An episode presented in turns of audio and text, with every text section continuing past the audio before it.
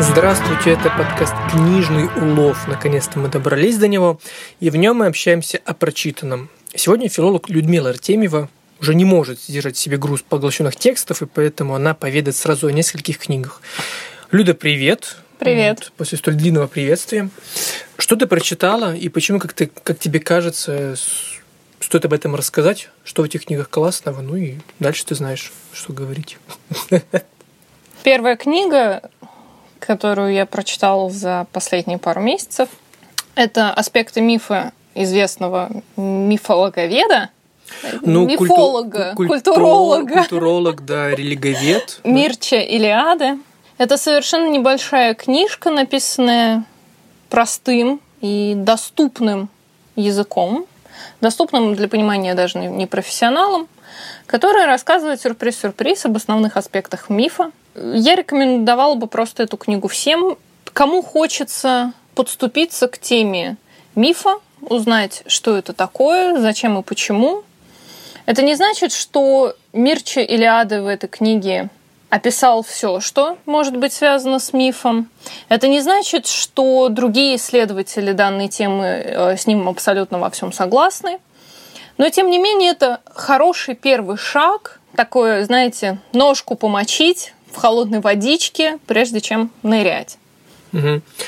То есть ты считаешь, что эта книга, в принципе, подойдет любому читателю, который вообще, ну, то есть, которому э, просто интересна эта тема. Мифа, религии, возможно, возникновения. Да? Мне кажется, совершенно не нужно обладать какими-то дополнительными знаниями, чтобы прочитать эту книгу или иметь какую-то привычку к чтению сложных, нехудожественных текстов. Ну, если верно помню, ты рекомендовала также в подкасте «Литературоведческий треп», когда мы обсуждали миф и, и да, явление мифа. Да. Я ее упоминала. Там. Да, как основная такая из вводных хороших произведений. Хорошо. Давай тогда следующую книгу. В принципе, тут понятно все. Следующие две книги, они связаны отчасти общей темой, а темой собачек. Почему? Что произошло? Филолог, который читает э, Ражди Ружди, о котором мы чуть дальше поговорим, Илиады, и тут неожиданно книжки про собачек. Что ну, случилось? то есть филологу можно читать книжки по физике и нейробиологии, а вот про собачек уже все. Очень странно. Уже да, позор, конечно. позор. Нет, не позор, позор, просто, знаешь, ну, мы до этого с тобой постмодернизм, модернизм, не знаю, Ролан Бар, там, ну, такие эфиры на Ральф Радио, какие-то такие ну, тема, знаешь, ну, ощущается, да, понимаешь, да, мощь какая. А тут две книжки про собачек. С другой стороны, когда у нас э, недавно, в нашей семье года два-три назад появился кот, как явление, вот это прекрасное создание, я начал читать даже не книжки, а статьи о психологии животных, и оказалось, ну это банально, но оказалось, что ведь у них своя психология, поведение, причем у котов и собак она вообще разная. Ну то есть как бы она схожа в общих каких-то аспектах, но в нюансах они вообще по-разному себя ведут, вплоть до того, что поведение хвоста у собак это значит одно, а у котов диаметрально противоположно. То есть, когда собака машет хвостом, это ну, признак хорошего настроения обычно, а у котов наоборот, то есть он чем-то недоволен. И глядя на это, я, конечно, тогда начал осознавать, насколько действительно феноменально вообще создание животные и как важно их понимать. Но многие люди почему-то вообще не хотят даже париться по этому поводу. И я не удивляюсь, что ты начал читать про собачек, потому что у тебя самой появилась собака. Ну и... вот Саша ответил на свой вопрос, да. почему я стал читать эти книги. Да, ну молодец, сам сказал, сам ответил. И что ты там узнала? Почему эти книги, как тебе кажется, важны? Я ведь знаю, что ты довольно фундаментально ко, всякому, ко всякой теме подходишь. Если что начала читать о чем-то, то это ну, скорее всего, хорошая книжка, да? Это, безусловно, хорошие книжки. И тут я просто позволю себе ремарку. Когда у меня появился щенок, я тут же начала отчаянно читать все книги и статьи про собак, до которых я могла дотянуться, я вспомнила совершенно замечательную книжку современного французского автора Мартена Пажа. Книга называется «Как я стал идиотом». И в этой книге есть такой эпизод, где главный герой, вот он слишком умный, и как-то его достало, что и друзей у него немного, и вообще что-то жизнь у него не задалась, и он думает, что ж мне с собой сделать, лоботомию, что ли. В общем, думает, думает, думает, и решает, что лучше всего ему, наверное, спиться, ну, чтобы как-то поглупее стать. Но он никогда не пил, и поэтому он отправился в библиотеку и провел такое тщательное исследование темы, как э, ведет себя различный алкоголь, как он влияет на организм, как можно спиваться, последствия, все такое прочее. А потом отправился в бар искать себе наставника, скажем так, научного руководителя по спиванию. То есть примерно то же самое делаешь ты, да? То есть если ну, ты хочешь чем-то заняться, то ты ищешь себе наставника в этом, ну, заочного или очного. И так, ну, это Надо все серьезный подход, да. да. Нужно все ощутить на себе, прочитать, узнать. Как филолог познает мир. Да. Он идет в библиотеку. Окей. Первая книга – это книга американского исследователя, этолога Этолог – это специалист по поведению животных. Она изучает поведение собак и также является когнитивистом. Это Александра Горовец. Одна из первых, кто занялась этой темой, этологией именно собак. Книга называется «Собака от носа до хвоста. Что она видит, чует и знает». По-английски название даже более красноречивое «Inside a dog» – «Изнутри собаки». В этой книге она рассказывает о том, как важно постигнуть мир собаки, то есть то, с каких позиций собака мир вообще воспринимает. Что для нее в этом мире важно, а что для нее в этом мире не важно вообще. И таким образом она вынуждает читателя, вообще человека, настроиться на вот это внимание к тому, что важно другому существу. Ну, например, для человека, естественно, диван – это ого-го, как здорово, а собачья лежанка – да фу. Но для собаки разницы между ними нет. Или, например, человек смотрит в зеркало и такой, эгегей, я вижу себя, там другой человек, а собака подходит, не чует запаха, и для нее это, ну, какой-то визуальный образ, но она, естественно, без запаха себя узнать там не может, потому что запах это ее основной ориентир в этом мире. И много-много-много различных фактов, из которых э, читатель понимает, как следует интерпретировать поведение собаки, понимает, что поскольку у собачек нет слов и ручек, то у них очень ограниченный набор жестов в их языке, скажем так. Поэтому любой жест нужно интерпретировать лишь в сочетании с другими и в контексте. Это прям целая языковая система, это как язык, да? То ну, есть да, человек, естественно, это интерпретирует как семиологическую систему. Собака такими понятиями не оперирует. Но, условно, виляние хвостом может означать совершенно разные вещи. Садки у собак могут означать совершенно разные вещи в зависимости от контекста.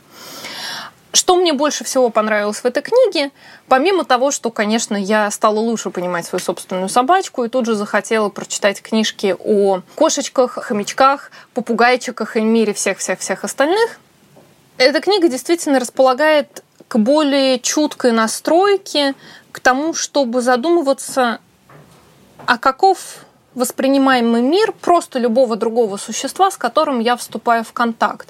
И почему я от него пытаюсь требовать то, что я считаю важным в своем mm-hmm. мире. И мне с этой точки зрения кажется, эта книга необходимой к прочтению абсолютно всем людям, даже если у них нет собак, и они никогда не собираются их заводить, и вообще себя считают людьми котов, например, или попугайчиков, или child-free, или что бы то ни было еще. Знаешь, до того, как у нас появился кот, я думал, что я ярый собачник. Ну, то есть у моих родителей есть собака, прекрасный черный лабрадор, но это умнейшие собаки, вот, то есть это какой-то космос. И я когда с ним познакомился впервые, я понял, что он даже уже маленьким, он очень многие вещи понимал, просто вот даже его еще не занимались обучением плотно. Поэтому я думал, что собаки мне ближе. Затем э, моя жена хотела кота, долгое время, в итоге у нас кот появился – ну, и если честно, изначально он появился для нее в первую очередь. А в итоге потом через какое-то время она сказала, слушай, мне кажется, что теперь ты с ним больше проводишь время, чем я. Но потому что, когда мы с ним познакомились, и вообще, в принципе, я начал понимать его психологию поведения, это очень интересно. Но одно, например, из самых явных заблуждений, ну, в нашей среде, да, по отношению к котам, когда мы видим там растянувшегося котика, который наш вытягивает, uh-huh. это классическая тема, да, нам кажется, что он таким образом подразумевает, чтобы мы его погладили. На самом деле это вообще это не значит. То есть это просто значит, что он просто вытянулся, ему, например, жарко или просто очень комфортно, он просто так лежит, ему так хочется. И это не значит, что он зовет человека погладь меня. А в нашем сознании это значит как призыв к действию. И почти все люди на прополую подходят, начинают его гладить, кто-то начинает раздражаться, а мы не понимаем, почему он раздражается. Да потому что он нас не просил его гладить. Когда кот нас метит, там, ну, подходит, да, трется, это вот значит, что он хочет какого-то вот внимания, либо там, ну, он, он нас как бы зовет. А в этом случае этого нет. И, ну, это так. Ну, действительно, очень много, очень много стереотипов угу. живет у нас в голове. Например, с собаками самый ужасный стереотип это то, что собаки, в принципе, родились, чтобы доминировать над всем на свете и особенно над человеком. Вот просто mm-hmm. только родился щенок, а уже сразу такой так, кого задоминировать? Сейчас всех задоминирую, доминирую, доминирую, доминирую. Но на самом деле мы с собаками разные биологические виды. Угу. Мы с ними совсем не живем в стае. Доминировать над нами собаке совершенно не нужно. И вообще мы для собаки выгодный сожитель, который ее кормит, чешет, моет, гуляет. И вообще пусечка-лапочка очень с ним удобно. Угу. И не более того. Возвращаясь к книге, у нее есть такой еще замечательный бонус для более дотошных людей, чем я. Очень подробная библиография, в которой автор приводит списки более научных и более детальных исследований, посвященных темам, которые она раскрывает в каждой главе книги. То есть, например, глава посвящена нюху собаки. В библиографии будет нюх и подробный список различных исследований на эту тему. То есть можно действительно закопаться и выяснить абсолютно все. Но другое дело, что, естественно, все это не русскоязычное, как правило. Хотя вот это, эту книгу я читала по-русски, она переведена. И я, в общем, повторюсь, рекомендую читать ее всем, даже если у вас нет собаки, потому что это просто делает любого более внимательным. Вторая же книга про условно собачек, которую я прочитала, это книга Карен Прайер «Не рычите на собаку о дрессировке животных и людей». То есть ты решил через собак еще и людей подрессировать, да? Ну, нет, мне это нужно было для собаки, но там действительно она, в общем-то, не посвящена собакам, эта книга как таковая. Книга посвящена позитивному подкреплению. А что это значит? Это значит, что если мы хотим изменить поведение того или иного субъекта, намного эффективнее его хвалить за правильно выполненные действия, позитивное подкрепление, чем ругать за неправильное, то есть негативное подкрепление. В принципе, это уже общепризнанный факт, что позитивное подкрепление намного эффективнее в коррекции поведения, чем негативное. И все, что мы в таком, ну скажем, массовом, широком сознании знаем о позитивном подкреплении, мы знаем как раз благодаря Карен Прайер, даже если никогда не слышали ее имени. Поскольку исследователи, на чьи работы она опирается, никогда никаких монографий не писали, хотя это не монография у нее, а крошечная книжечка. И, в общем, никак это не популяризовывали. А сама Кэрен Прайер всю свою жизнь проработала дрессировщиком и тренером животных в зоопарках, дельфинариях и так далее и тому подобное, применяя вот это позитивное подкрепление на практике, и в итоге она смогла разработать такой ряд практических советов э, всем на свете. И в этой книге она делает очень, несколько очень важных, на мой взгляд, акцентов. Во-первых, она приводит примеры всегда с животными, с другими людьми и с самим собой говоря, что ну, мы можем даже, может быть, более-менее адекватно пытаться скорректировать поведение других живых существ, но почему-то на себе мы исключительно ездим и никогда себя не хвалим. Знаешь, мне кажется, это очень актуальная, кстати, мысль с точки зрения э, ну, современного такого явления, как эмоциональное выгорание, постоянные стрессы на работах, какой-то тотальный трудоголизм. Это, короче, нашего поколения скорее касается. То есть мы стали, знаешь, такими загнанными лошадьми, которые считают, что ничего хорошего не делают и как бы ничего хорошего не производим. Я это тотально слышу, вижу. И, знаешь, в какой-то момент я действительно понял, что, ну, слушайте, ну сколько можно себя постоянно в чем-то винить, не видя ничего хорошего, что мы делаем. Потому что ко мне часто даже люди в полку приходят, говорят, ну вот, у меня там то-то, то-то я не сделал, то-то не сделал. Говорю, подожди, ну это же ты сделал, а вот это ты сделал, а это ты сделал. И мне кажется, что если сравнивать жизнь свою собственную два года, три года назад, то все равно виден прогресс, ну хоть какой-то. Не бывает так, что человек вообще, ну тотально либо деградирует, либо стоит на месте. Ну, то есть если человек не ленится, если он постоянно работает, читает, ну что-то с ним происходит. Просто, наверное, мы... Знаешь, знаешь, это эпоха гипертребовательности к себе, короче говоря. Эпоха ну, или ну, не эпоху, но время неврозов, неврозов, бесконечных неврозов ну, да. и вот этого бесконечного самоедства. Но на самом деле, да, а мы, например, можем, ну, не все из нас и не в любой ситуации, но мы можем догадаться, что нельзя человека только ругать за то, что он делает не так, и если даже он делает что-то, пусть не сразу хорошо, но хотя бы немножечко лучше, то его желательно за это похвалить. Но мы никогда не хвалим себя даже за маленькие достижения. Так что книга нам последовательно напоминает. Хвалим животных, хвалим других людей, хвалим самих себя. Знаешь, у меня, по ходу, последняя мысль пришла в голову об этой книге. Возможно, у некоторых людей действительно искаженное отношение к животным, потому что они не могут, ну, они не удовлетворены собой, и, соответственно, когда, например, животное себя плохо ведет, то первая реакция человека на, ну, на животное, что вот, ну, как-то негативное, и мы никогда это не, не поощряем. Ну, может быть, не знаю. Ну, на самом деле, Карен Прайер об этом пишет. Она пишет вообще о всех восьми, как она их выделяет, способах коррекции поведения. И позитивное подкрепление и связанные с ним техники – это лишь часть этих способов.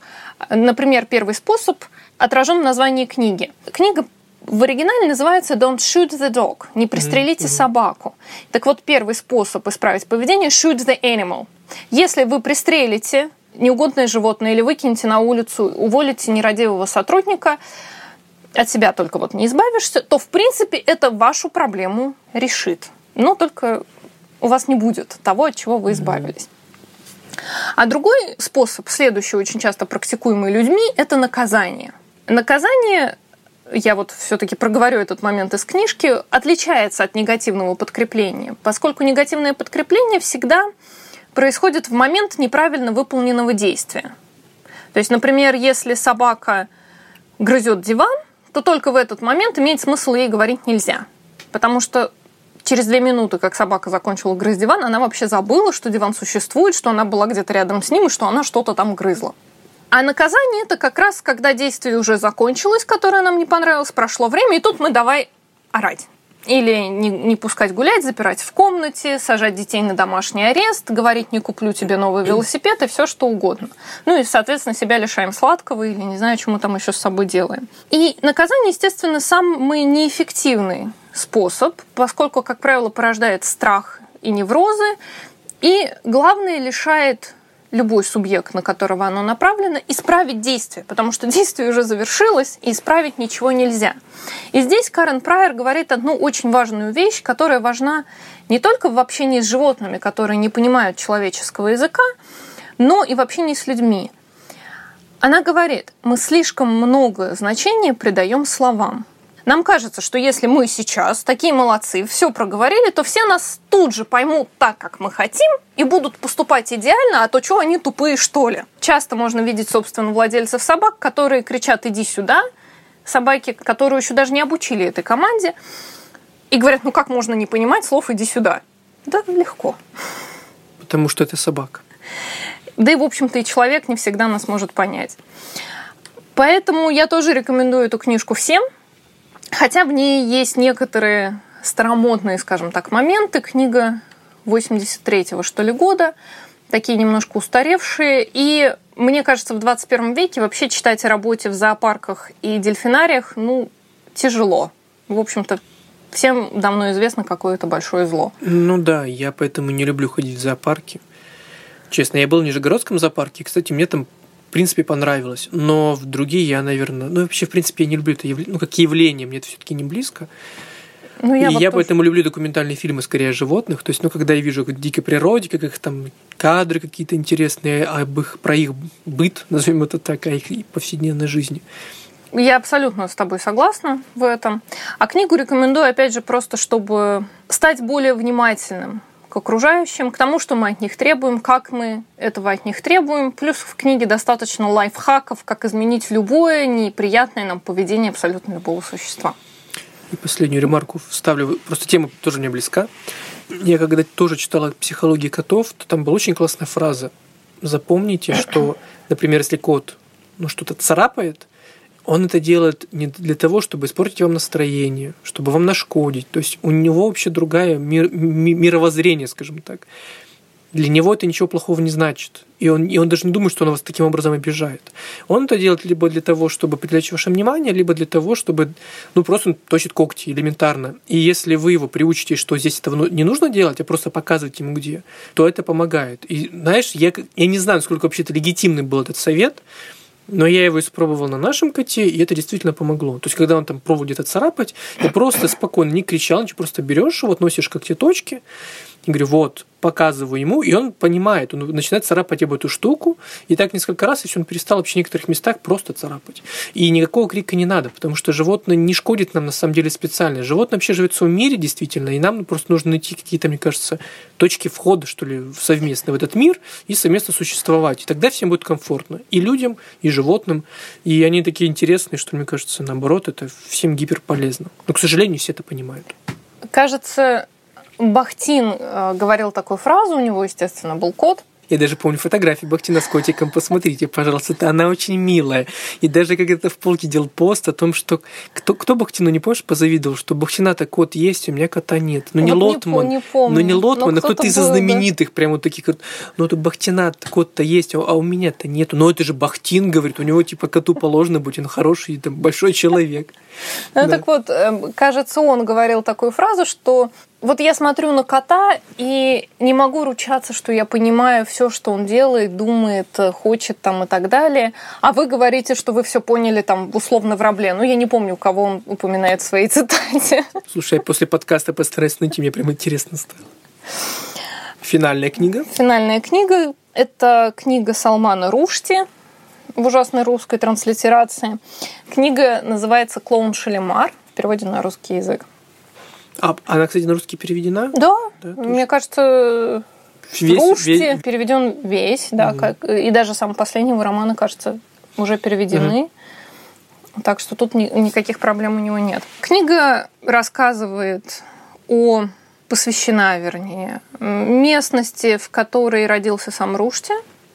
Это Кашмир, это ныне часть Индии, где соседствуют ислам и индуизм и сикхи, и какие-то там еще направления.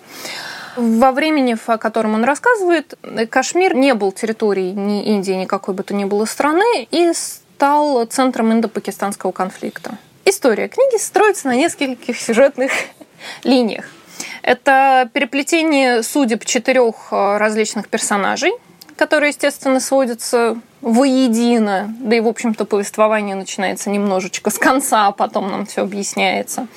Это французское сопротивление во время Второй мировой войны и, собственно, индо-пакистанский конфликт, затронувший Кашмир. Ну, я не буду дальше спойлерить, но история на самом деле безумно грустная, трагичная, трогательная. Каждая из этих сюжетных линий, которые я назвала, по сути, рассказывает об одном.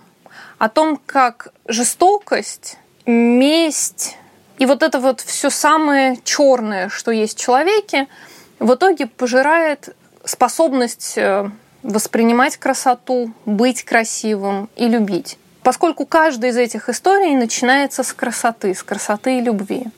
И они все заканчиваются смертью, насилием и стиранием с лица земли прекрасных мест, например, того же Кашмира. Насколько я понимаю, главной причиной является война, да, в этом? Или все-таки это кризисные какие-то поворотные точки в жизни каждого персонажа, и которые они проходят таким образом, что все трагично заканчивается? Это и война, это, естественно, и политические события, но и каждый отдельный человек, что мы видим и на примере вот этой вот сюжетной линии, захватывающей четырех главных персонажей – движется от прекрасного к ужасному в силу просто своего внутреннего личностного конфликта, в силу своих каких-то внутренних ориентиров. Кого-то из более второстепенных персонажей сламливает действительно война. Нам описывается и внутренняя жизнь задействованных э, в индо-пакистанском конфликте, например, полководцев. Ну уж не совсем полководцев, ну угу. там каких-то главнокомандующих. И мы тоже видим, что к этой черноте они движутся и в частности через какую-то свою недопонятость, невозможность что-то получить. Ну, например, у одного из таких персонажей отец ему дарит в какой-то момент золотые браслеты такие женские. Говорит, вот раз ты такой позор на всю нашу семью, главнокомандующий а до сих пор не умер, носи-ка ты их. А, и тот даже не может ответить, папа, а почему же ты тогда жив и не носишь такие браслеты? Ну и вот так до бесконечности. Никто никого не принимает, не понимает, отвергает в силу каких-то неверных причин. Плюс это действительно просто политика, которой наплевать на людей. И получается, что каждая из трех историй так или иначе отражает другую, они как-то с ней пересекаются. И совершенно, например, разный тон описания Второй мировой войны и индо-пакистанского конфликта, потому что Вторая мировая война в этом повествовании окрашена воспоминаниями одного из персонажей. В ней есть некоторый налет ностальгии, она от нас удалена, и воспринимать ее как будто бы легче. Там есть некоторый героизм, там есть некоторая любовь. Там как будто бы не все слишком плохо, хотя там тоже звучат трагичные нотки и лейтмотивы. И совершенный мрак, конечно же, наступает при описании индо-пакистанского конфликта. Вот к вопросу о том, откуда берется это черное, пожирающее все остальное, здесь, как мне кажется, важная для Рушти в целом тема – это тема самоидентификации, поиска своего «я», конструкции специальной искусственной своего «я», попытки выяснить, где же оно, мое «я», утраты собственного «я».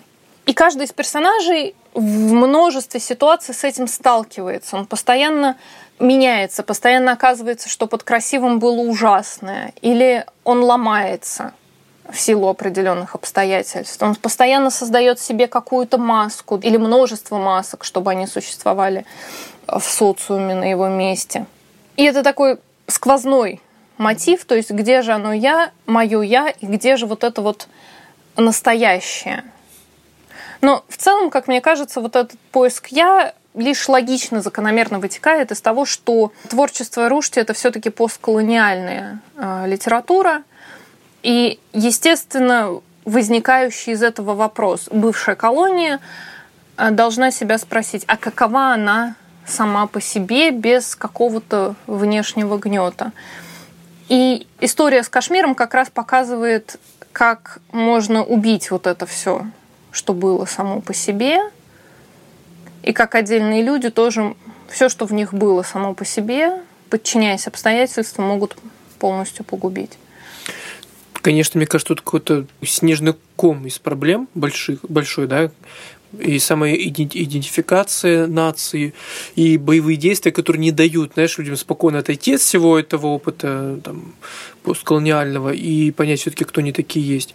У меня, конечно, возникла такая, возможно, банальная мысль, а почему-то мне кажется, после вот потерянного поколения и после тех авторов, которые писали уже про Вторую мировую войну, писательское сообщество в целом все-таки ну, не отошло от темы войн, да, но все-таки старается уже как-то переосмыслить. Ну, во-первых, наверное, потому что наступил так называемый постмодернизм, а в постмодернизме как-то переосмыслять, наверное, такие события, ну, как-то, возможно, не так логично, что ли, не знаю. Но вот в случае с Ружди, с Ражди, да, возможно, наконец, какие-то такие важные болевые точки он нащупал, потому что для нас, ну, для нас, людей, которые вообще не знакомы с историей вот этих конфликтов, для нас это вообще, ну, террен когнито. И очень важно, что вообще эта книга есть. Ну, вот. С другой стороны, насколько, знаешь, вот в России вообще, в принципе, вот в наших странах очень принято относиться с темой, конечно, Великой Отечественной войны и Второй мировой. И любые конфликты, которые вне этого конфликта, для нас они слепые пятна. И даже если мы о них что-то читаем, мы их не можем осознать до конца. И дело тут не только в том, что наши, к ужасу нашему, наши родственники так или иначе связаны с этими жуткими событиями, но в целом почему-то мы с, ну, с какой-то табу на военную тему, не знаю, с чем это связано, то ли страх, то ли что-то еще. Об этом Алексей Поляринов в своем сборнике эссе писал, о том, что вот в российском в российской культуре, особенно вот конца 20-го, начала 21 века, вообще в принципе не принято осмыслять какие-то травматичные события, которые происходили в истории нашей страны уже после Великой Отечественной войны. Ведь их было очень много. Недавно была годовщина Чернобыльской АЭС, э, трагедии страшной, да.